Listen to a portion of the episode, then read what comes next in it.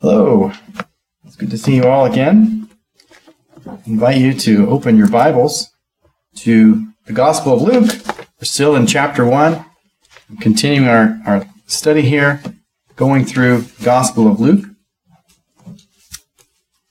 And this uh, section here in Luke, Luke chapter 1, verses 57 through 80, which is the end of chapter 1.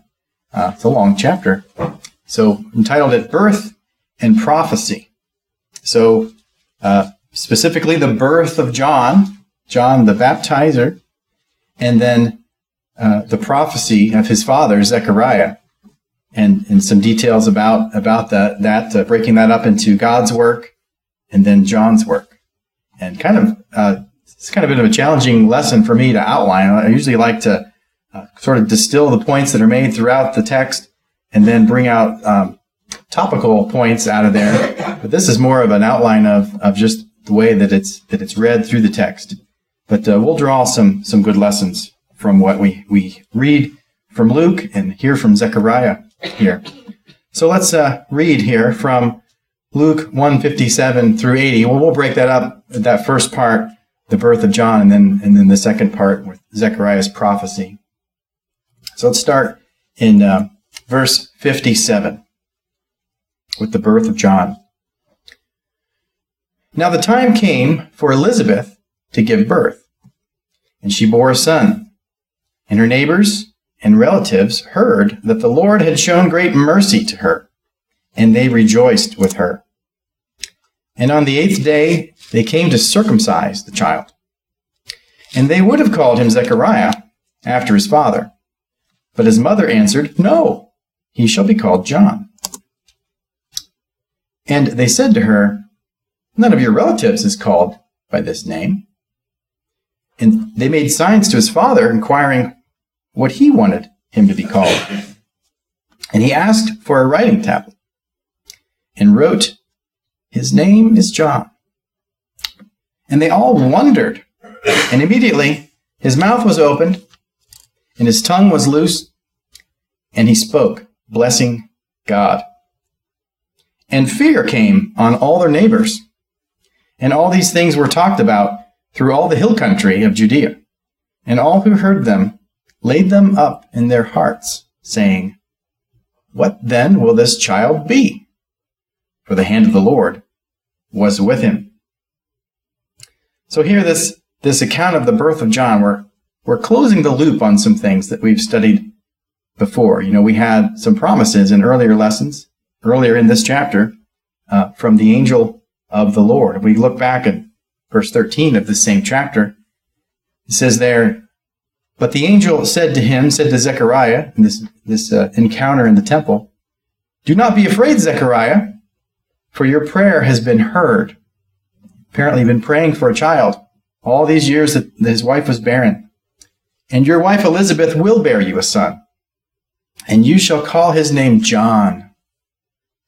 And you will have joy and gladness, and many will rejoice at his birth.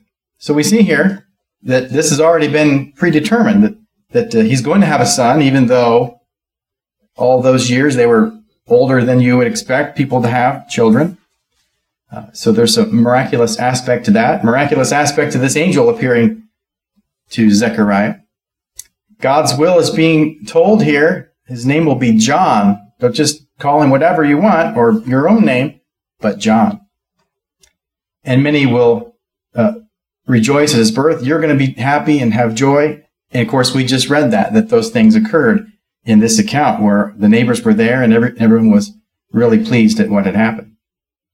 But also back in that encounter with Zechariah and the angel, the angel told him, Behold, you will be silent and unable to speak until the day that these things take place, because you did not believe my words, which will be fulfilled in their time. And of course, we saw that here too, that these things are fulfilled. He was going to be mute until these things happen. Well, that's done. We saw God's word coming to fruition. So we can have confidence then. I think that's why this is structured this way. Seeing these things fulfilled, we can have confidence that all these other things that are being called out uh, about for John to do, that are being foretold with his work, that those are all going to take place as well.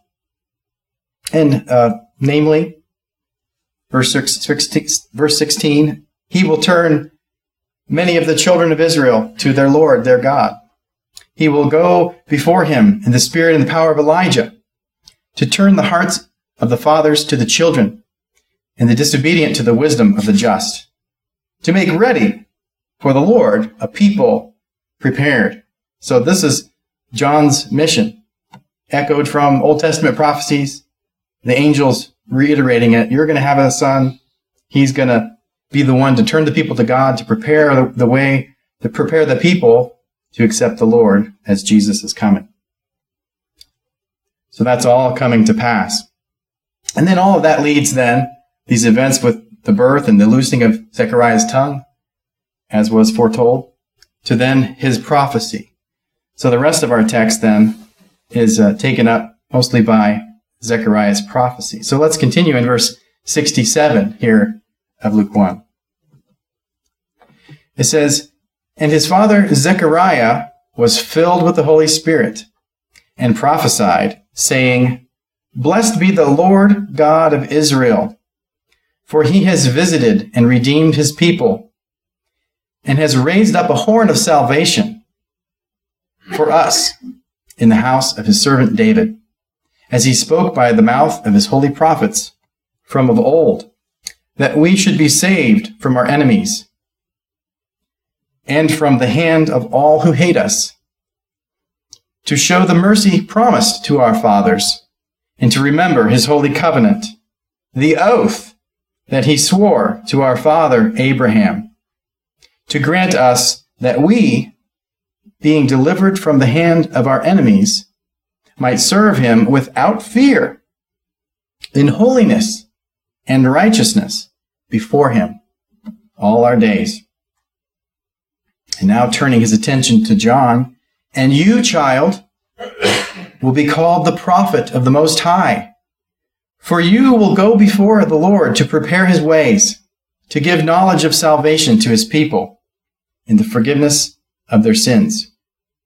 Because of the tender mercy of our God, whereby the sunrise shall visit us from on high, to give light to those who sit in darkness and in the shadow of death, to guide our feet into the way of peace. And then the concluding comment in our reading, and the child grew and became strong in spirit, and he was in the wilderness until the day of his public appearance to Israel. So, what do we think of Zechariah's prophecy? How do we make sense of all of these many things he said? There's a lot in there, and it's a little difficult to parse out all the many things that he said. So, kind of go through a verse by verse exposition of, of what it is he said and, and draw some thoughts from that. So, as he begins there, it says that his father Zechariah was filled with the Holy Spirit. That's one of the themes of Luke, this uh, emphasis on the Holy Spirit. And through the Holy Spirit, he prophesied. And that's kind of interesting to think, you know, uh, what we call the Old Testament was sort of closed out, we might say, about 400 years before this time uh, with Malachi. So, so Zechariah, when we had the angel here, right, just recently, but Zechariah is the first man serving as a prophet. He's prophesying here. He said for 400 years. And this kind of tells us that God is active, God is moving, and He's making things happen. You know, we already had, the, of course, the angel, but also even the pregnancies, the, the miracles of these things happening. Uh, God is on the scene. Of course, God is always active. We don't always see it, but but we're seeing it now. These these things are happening here with these people. So breaking uh, Zechariah's prophecy into God's work and John's work, the first part of his prophecy is focused on God's work. And so, verse 68, he begins Blessed be the Lord God of Israel, for he has visited and redeemed his people. So, again, God is visiting. He's, he's, he's on the scene. He's, he's come through these prophets of Zechariah, and uh, we're foretelling that John is going to be uh, uh, coming as a prophet. And of course, there's going to be references to Christ, which is, it's all about Christ. Uh, Emmanuel, God with us, Jesus is coming to visit the earth and, and to uh, bring light and redemption to us. And of course, being redeemed is the other point there that Jesus is coming to redeem his people, to free us from sin, and to be our atoning sacrifice and all of the, the good work that he did on the cross to pay the price for our sins. These are things that God is doing and has done depending on your perspective and time here. Verse 69, and he has raised up a horn of salvation for us in the house of his servant David. And that's not a phrase we probably say every day, raising up a horn of salvation, but uh, this idea of the horn uh, is an idea of power. With some of those prophecies in the Old Testament and echoed in Revelation, we ha- talked about some symbols of horns referring to governments and that sort of thing. But of course, Jesus is uh, Lord of all, King of kings and Lord of lords, and he's coming with this power. He, he's coming to bring salvation. And of course, also it relates to, to David and all of the prophecies of David and, and the king to come after him and how the throne will not leave the line of David. And of course, that's not uh, referring to John here because John is of the tribe of Levi because mom and dad were Levites. Uh, Zechariah is a priest, of course, can only be a Levite, but but we know Jesus comes through the line of Judah, the line of David, and that all fits for that. Jesus is the fulfillment of the Messiah. Verse 71 says there that we that we should be saved from our enemies and from the hand of all who hate us. And again, this, this reference to salvation, and perhaps it's unclear initially, especially for the, the folks at this time, uh, what, what, kind of salvation are we talking about? They would be thinking perhaps of uh, being freed from Rome, Roman oppression. You know, as a as a nation, they weren't uh, self-governing anymore. Rome had come in and taken over, and they didn't have a, a king on the throne, and and so they wanted wanted all that to be taken away, and that's kind of how they viewed this Messiah figure to come. So the enemy is Rome. Well, but as we look back from the completion of these things, we can see clearly that uh, the enemy is the devil and Satan, and the salvation is salvation from sin and from the from de- death that goes with that and over the devil. But that's not completely revealed at this point. But that's of course the truth of the matter. Verses 74 and 75 here, it says that we being delivered from the hand of our enemies, again, might serve him without fear in holiness and righteousness before him all our days. So again, thinking this, this idea of, of the enemies, this, this uh, being freed from sin frees us to, to worship God in holiness and righteousness, not being held down by sin and being alienated from God, but being reconciled to him, being able to, to have that freedom.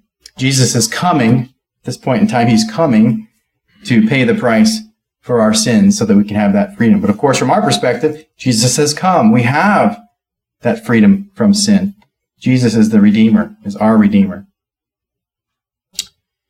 Verse 72 Remember his holy covenant, the oath that he swore to our father Abraham. So, what was the promise to Abraham? We've got to know the Old Testament to make sense of, of what uh, is being written here. Go back to Genesis 12, verse 2. We can see one of the accounts of this. It says there, uh, God talking to Abraham, I, I will make of you, Abraham, a great nation, and I will bless you and make your name great so that you will be a blessing. I will bless those who bless you, and him who dishonors you I will curse. And in you, all the families of the earth shall be blessed. Of course, at the time, this was written, and even at the time of the first century before Christ came, it's confusing. What exactly does that mean? Uh, there's Jewish people, and so somehow that's going to help everyone else. Maybe people need to become Jews or something. Well, we know that the great nation, in one sense, is Israel. Uh, those things happen in a physical sense, but we also know that spiritual Israel has been extended to the Gentiles because all families of the earth shall be blessed. And we know that Gentiles have been grafted in. God includes everyone in the invitation. I don't know uh, about all you, you guys, but uh, I don't have a Jewish background, but that doesn't matter. We're all included. We're all able to be able to have this invitation to us. So as we progress through our text, we transition to the part where he's focused on John's work and this prophecy that Zechariah is uttering. So around verse 76, he turns that focus. And so, and about how John will serve the Lord in his ministry as a prophet.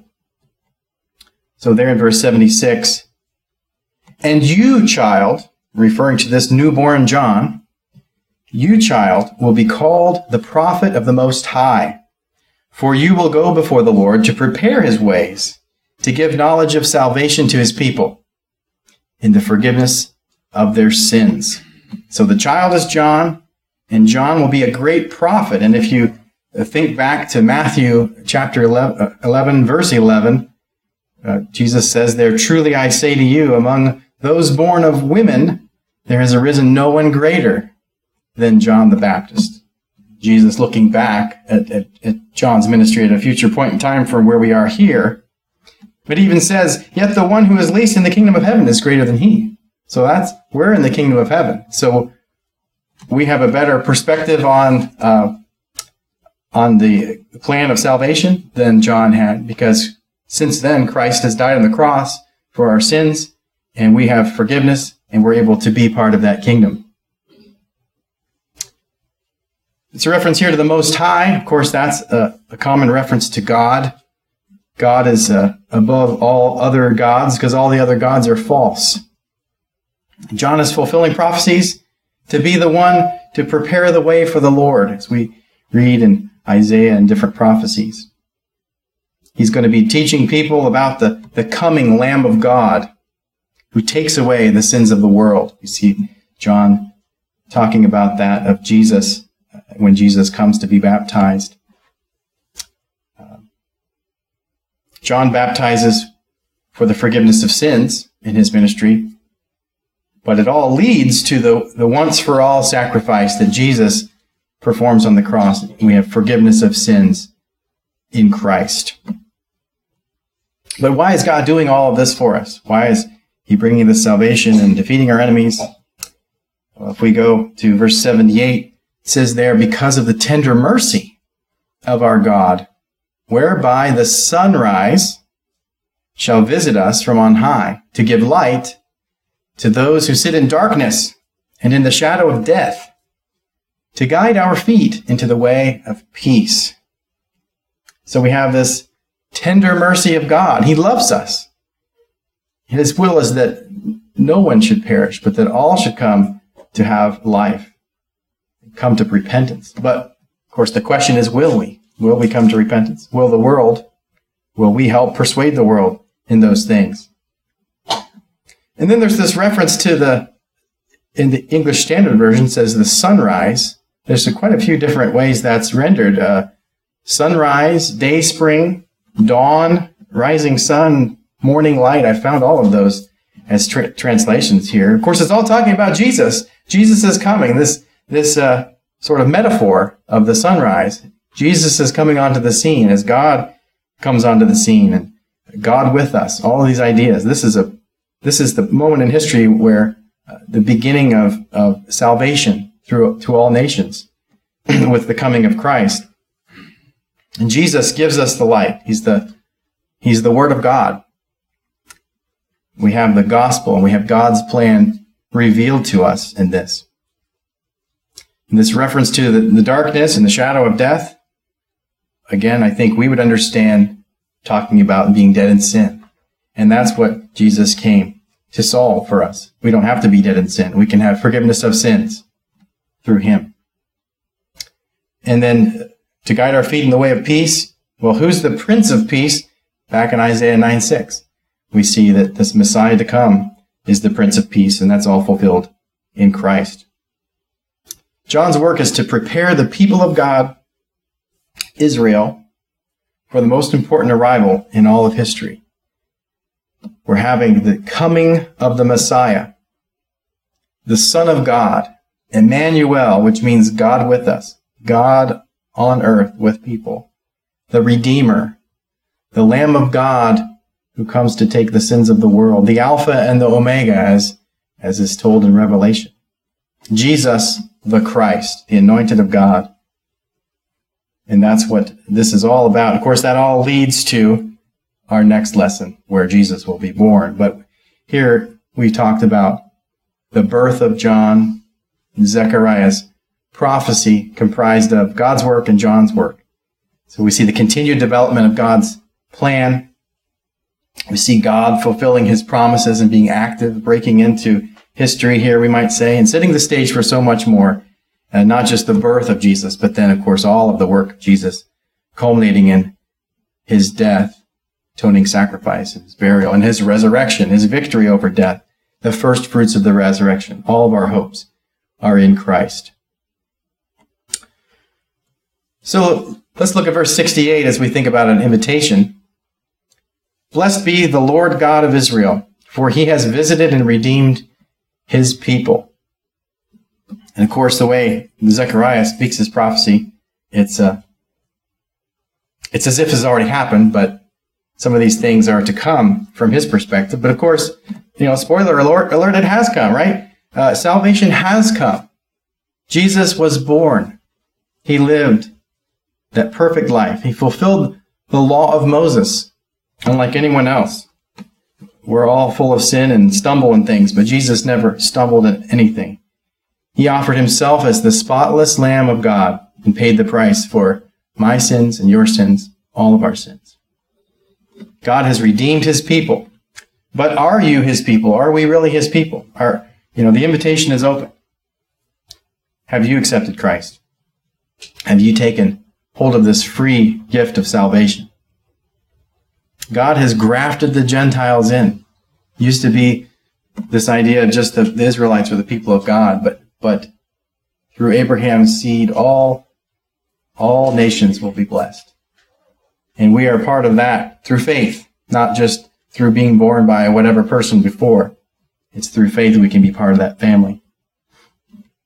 So we invite you to come and believe in obedience, faith, faithfulness. You need to hear the word of God and believe those things, believe that Jesus is the Son of God, and repent of your sins, change to a, a new way, and confess Jesus as the Christ, and be buried with him in baptism for the forgiveness of sins, and live faithfully obedient. Be faithful until death. He'll give us the crown of life. 1 John 1 9 also tells us that if we confess our sins as Christians, he is faithful and just to forgive us our sins and to cleanse us from all unrighteousness. So, do you have a need to respond to the invitation? We're going to sing, Is Thy Heart Right with God? Is it? Is your heart right with God? If not, we invite you to come as we stand and sing the song together.